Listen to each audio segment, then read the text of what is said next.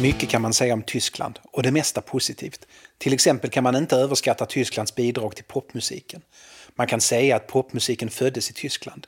Att den hittade sin form på sunkiga krogar i Hamburg där The Beatles lärde sig sitt hantverk. Där Tony Sheridan upptäckte att The Beatles hade lärt sig sitt hantverk och gav dem en chans att spela in en skiva. Och där Little Richard träffade The Beatles och lärde dem hur man blir större än livet självt och tar publiken med storm. I Tyskland i Hamburg föddes popmusiken i all sin trestämmiga glans när femtiotalet motvilligt övergick i sextiotalet. När alla Anders och Karin som kommit till världen på fyrtiotalet började plocka upp sina instrument och köpa sina skivor. Och i Tyskland, i Hamburg, nittonhundraåttioåtta, bara tjugofem år efter att John, Paul och George sjungit sig in i popmusikens eviga himmel med L P:n Please Please Me, når popmusiken sin fulländning med Helloween och L P:n Keeper of the Seven Keys Part två och låten Eagle Fly Free. Jag är Nils Karlsson och du lyssnar på världens bästa poplåt om världens bästa poplåt och om vi har tur med världens bästa poplåt. Mycket kan man säga om Tyskland, och en sak är att jag älskar Tyskland. Jag älskar den tyska kulturen, den tyska maten, och jag älskar den tre och en halv timme långa hårdrocksgala från Westfalenhall i Dortmund som Sveriges Television sände Lucia nittonhundraåttiotre under namnet Lucia Rock, och som samtidigt sändes i radio så att man kunde lyssna men inte spela in på grund av upphovsrätter och så vidare i stereo. Galan hette egentligen Rockpopfestival och uppträdde gjorde kända rockpopartister som Iron Maiden, Scorpions, Judas Priest, Quiet Riot, Ozzy Osborne, Krokus och Michael Schenker Group. Och den förändrade mitt lilla oskyldiga nioåriga psyke. Från vad nu ett oskyldigt nioårigt psyke sysslade med till ett hårdrockande nioårigt psyke.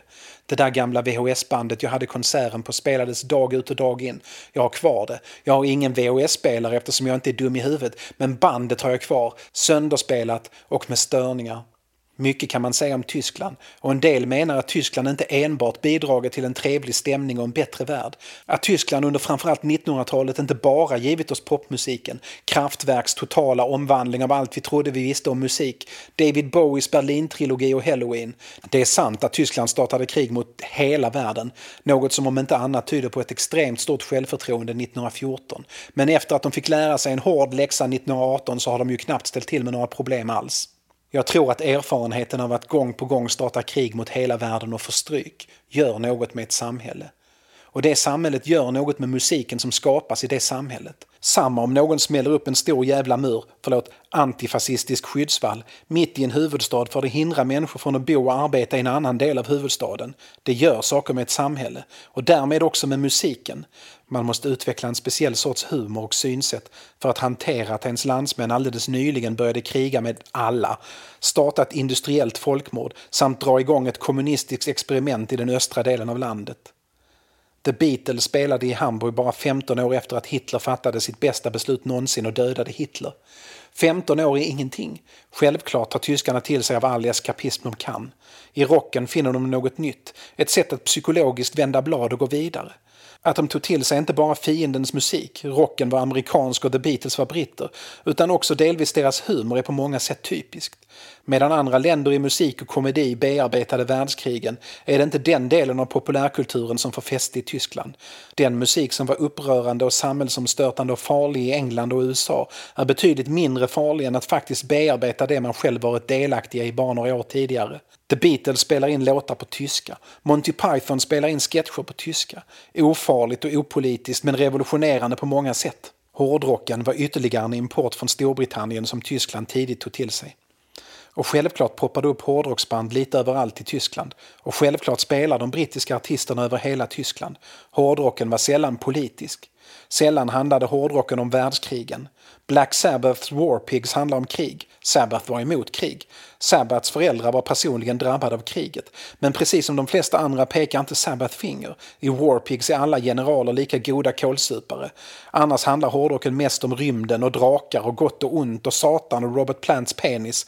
Helt ofarligt om man vill slippa tänka på kriget. Men ändå ha lite lagom svärta och dysterhet.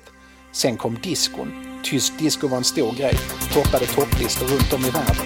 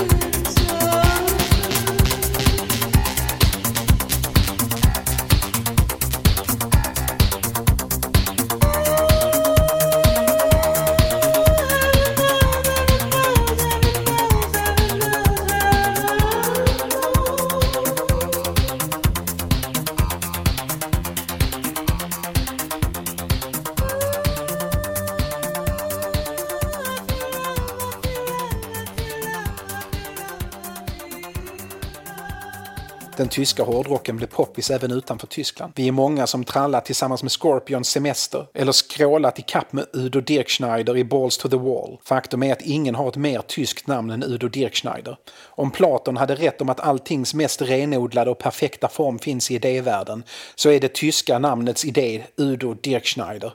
Den tyska hårdrocken blev populär. Men den förändrade inte musikvärlden. I alla fall inte förrän nittonhundraåttiofyra när fyra snubbar från Hamburg som lyssnat alldeles för mycket på Iron Maiden och tidiga The Beatles bestämde sig för att bilda band och göra det som Iron Maiden och The Beatles gjorde fast ännu snabbare. Och Maiden och The Beatles var snabba. Speed metal hade börjat vara en grej. Speed metal är ungefär hårdrock fast tre gånger så snabbt. Så snabbt att trumspel mer handlade om uthållighet än om sväng, gung och känsla. Och Kai Hansen, Michael Weikath, Marcus Grosskopf och inte minst Ingo Schwichtenberg var väldigt bra på det. Det kombinerar töntig humor. Bara namnet Helloween, helvete och Halloween på en och samma gång liksom, är ju härligt, töntigt, roligt. Blixtsnabba fingrar och en för genren ovanlig känsla för melodier på först en E P och sen L P:n Walls of Jericho och slutligen på singeln Judas. På dessa tre verk gör de egentligen allt man kan med speed metal. Dessutom hyllar de den enda uppföljaren till filmen Helloween, Alla helgons blodiga natt, man egentligen behöver, den briljanta Helloween tre, Season of the Witch. Och så konstaterar de att heavy metal is the law. Heavy metal is the law.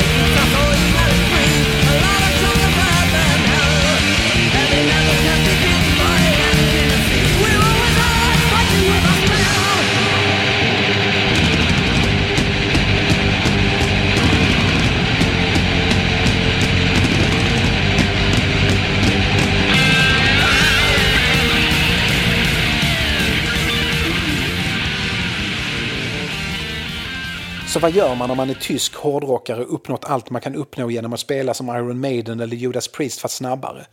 Man uppfinner en ny musikstil såklart. Eller snarare en undergrupp till en musikstil. Första steget är att hitta en sångare som inte bara som Kai Hansen vill sjunga som Bruce Dickinson i Iron Maiden eller Rob Halford i Judas Priest, utan som också kan sjunga som Bruce Dickinson i Iron Maiden eller Rob Halford i Judas Priest. Hansen hade ändå problem med att sjunga och spela gitarr samtidigt, så det gick konfliktfritt. Och de hittar en ny sångare i artonårige Michel Kiske som har en otrolig spännvidd i rösten och som träffar de där höga heavy metal-tonerna utan att behöva ta till falsetten. Manegen är krattad, de har ett skivkontrakt, de har publiken och framförallt har de ambitionerna. Vad de också har är bråttom och idéer så att det räcker att bli över. De går till skivbolaget. Vi vill spela in en dubbelskiva för att visa vår nya sångare och för att vi vill vara ett sånt där episkt band som gör dubbelskivor, sa de till Noise Records, som sa far åt helvete. Men, invände Helloween, vi vill göra en skiva om drakar och fantasy och lite om satan och textmässigt nästan mer Dio än vad Dio själv gör. Hörde ni vad vi sa? Ingen dubbelskiva, pojkar. Men, nej. Nedslagna går Helloween från mötet med skivbolaget. Men de har bestämt sig för att nästa skiva i alla fall ska heta Keeper of the Seven Keys Part ett. För att liksom visa att den innerst inne är en dubbelskiva trots allt. Och för att signalera drakar och fantasy och jävelskap. De har bara två små, små problem. För det första så har de inte några låtar att spela in. De har idéer men inte låtar. Och för det andra så är en av deras två låtskrivare sjuk. Michael Weikath har drabbats av ett stressrelaterat nervöst sammanbrott. Han kan knappt spela gitarr. Han kan inte skriva låtar. Så det faller på Kai Hansens tyska disciplinerade axlar att skriva musik som inte bara passar den nya sångaren utan också kan spelas av en gitarrist som knappt kan spela gitarr längre. Kai kan ju spela, men Michael kan det inte just nu. Nåväl, säg den tysk som inte antar en utmaning när den kommer.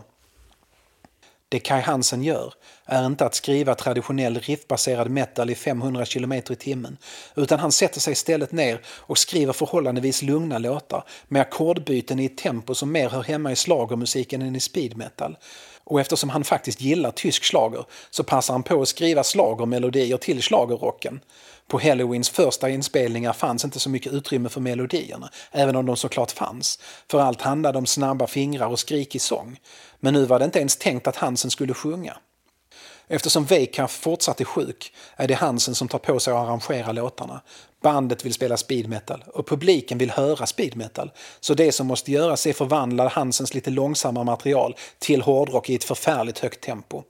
Hansen bestämmer sig för att det där med tempot det får främst bli en sak för Grosskopf och Schwichtenberg, bas och trummor. där varje ackord som han sen skrev låten upptog en takt, eller vanligen fyra taktslag, lät han ackordet uppta fyra takter, sexton taktslag, men han ökade inte tempot i vad han spelade på gitarren. En takt blev fyra genom att basen och trummorna spelade snabbare. Effekten blev häpnadsväckande.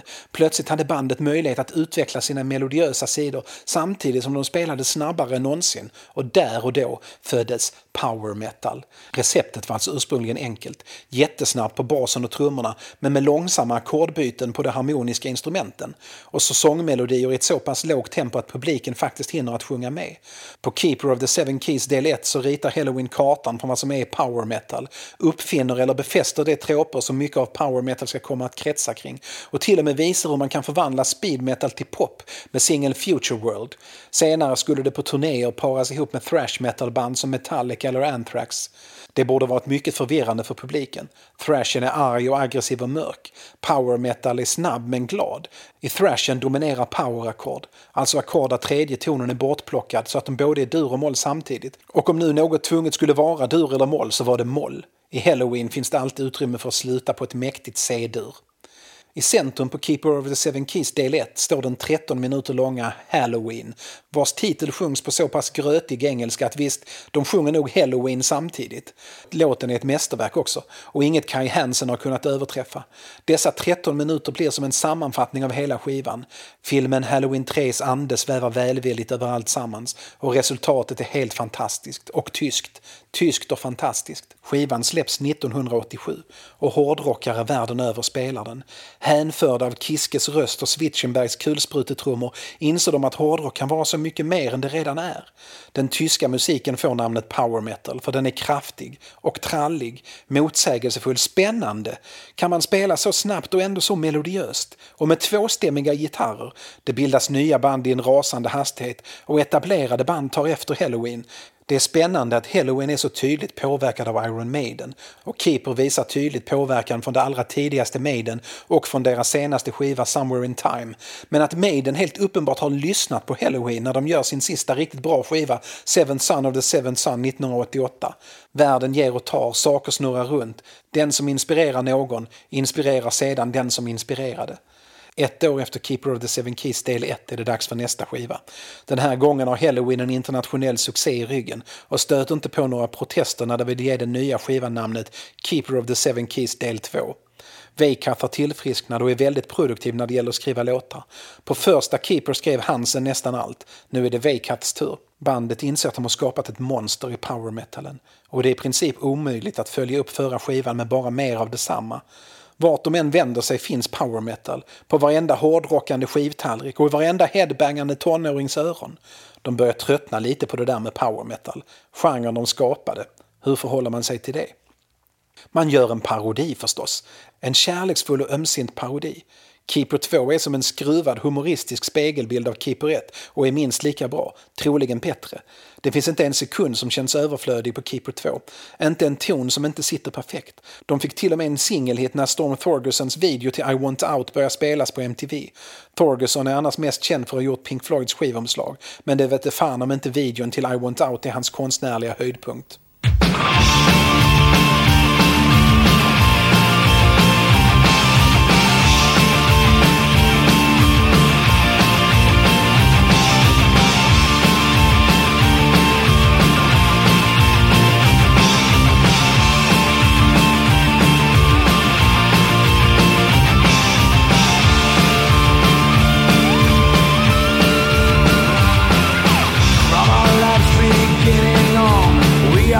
Pushing little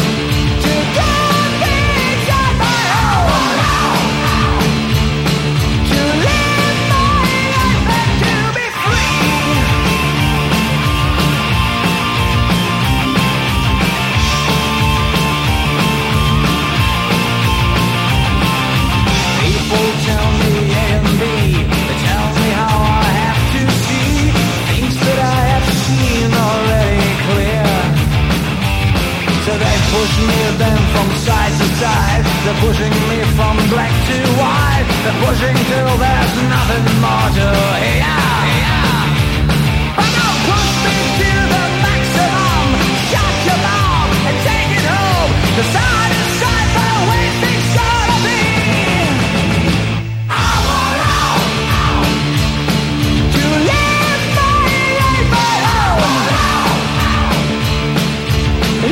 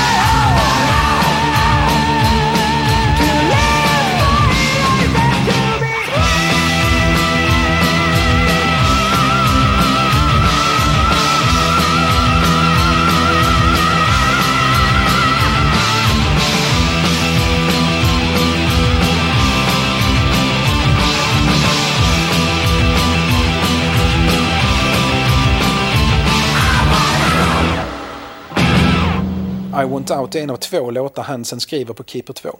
Den handlar om att Hansen inte vill spela med Helloween längre. Och han slutar mycket riktigt efter en sista konsertturné strax efter att skivan släpps. Såklart trist, men det gör inte Keeper två till en sämre skiva. Helloween har för vana att inleda sina skivor med en kort instrumental låt. På Keeper ett heter den Invitation, på Keeper två Initiation, och i den vräker de på med ljudeffekter och symfoniorkestrar och allt man kan vräka på med.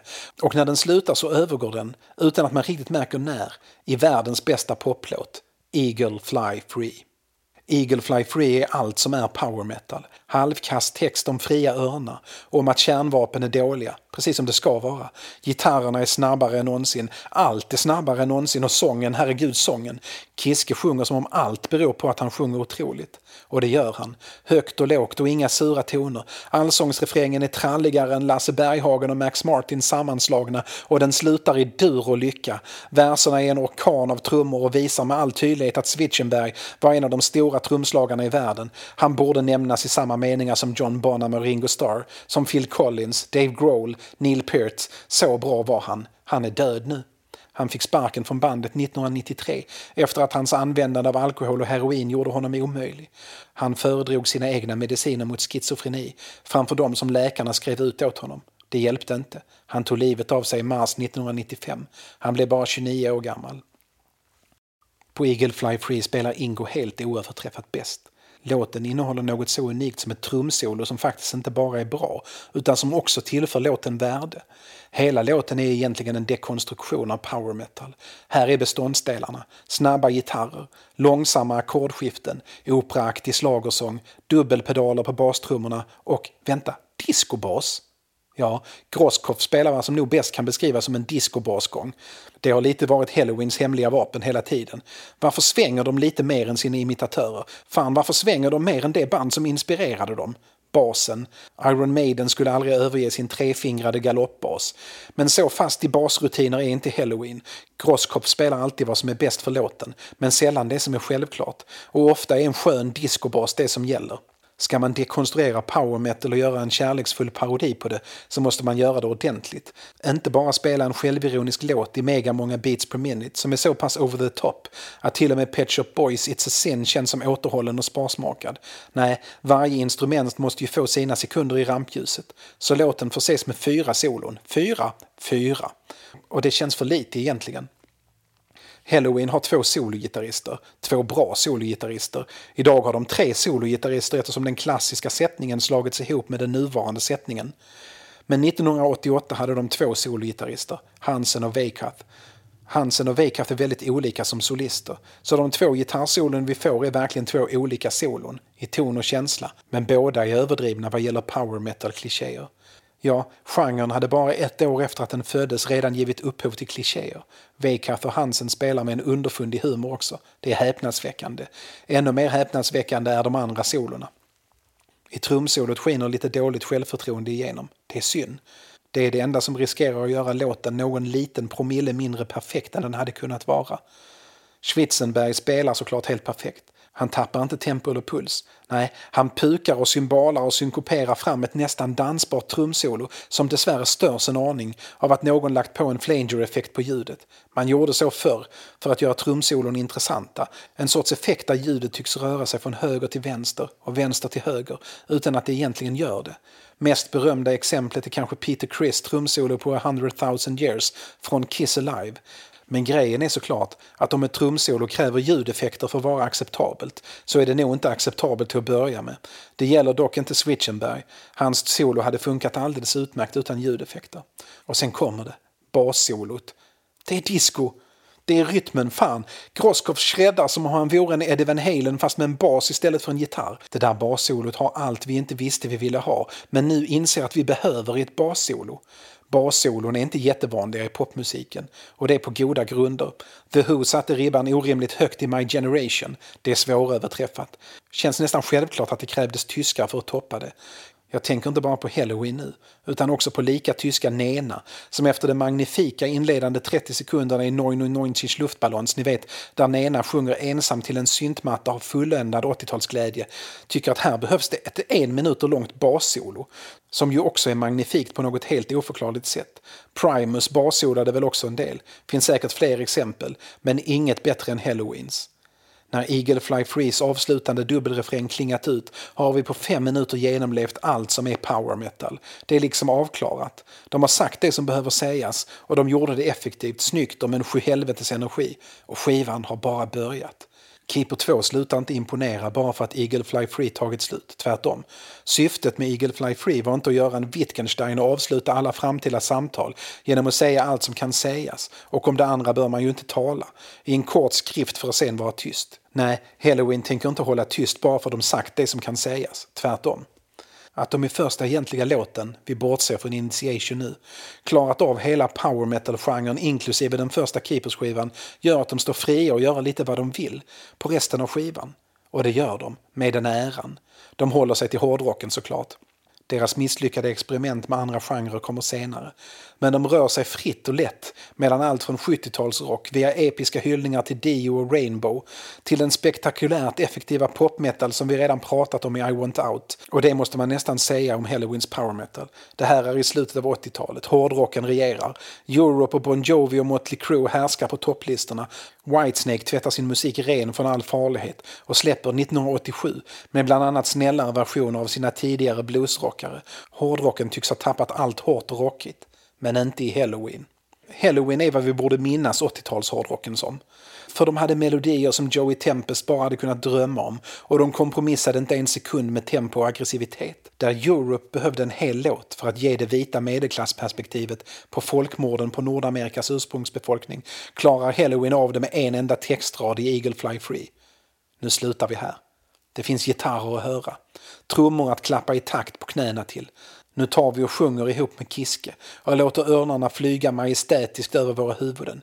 Sen tar vi och tittar på när Tom Atkins misslyckas med att rädda världen i världens bästa uppföljare, Helloween tre, The Season of the Witch. Eagle Fly Free, vänner. Tysk hårdrock blir inte bättre än det här.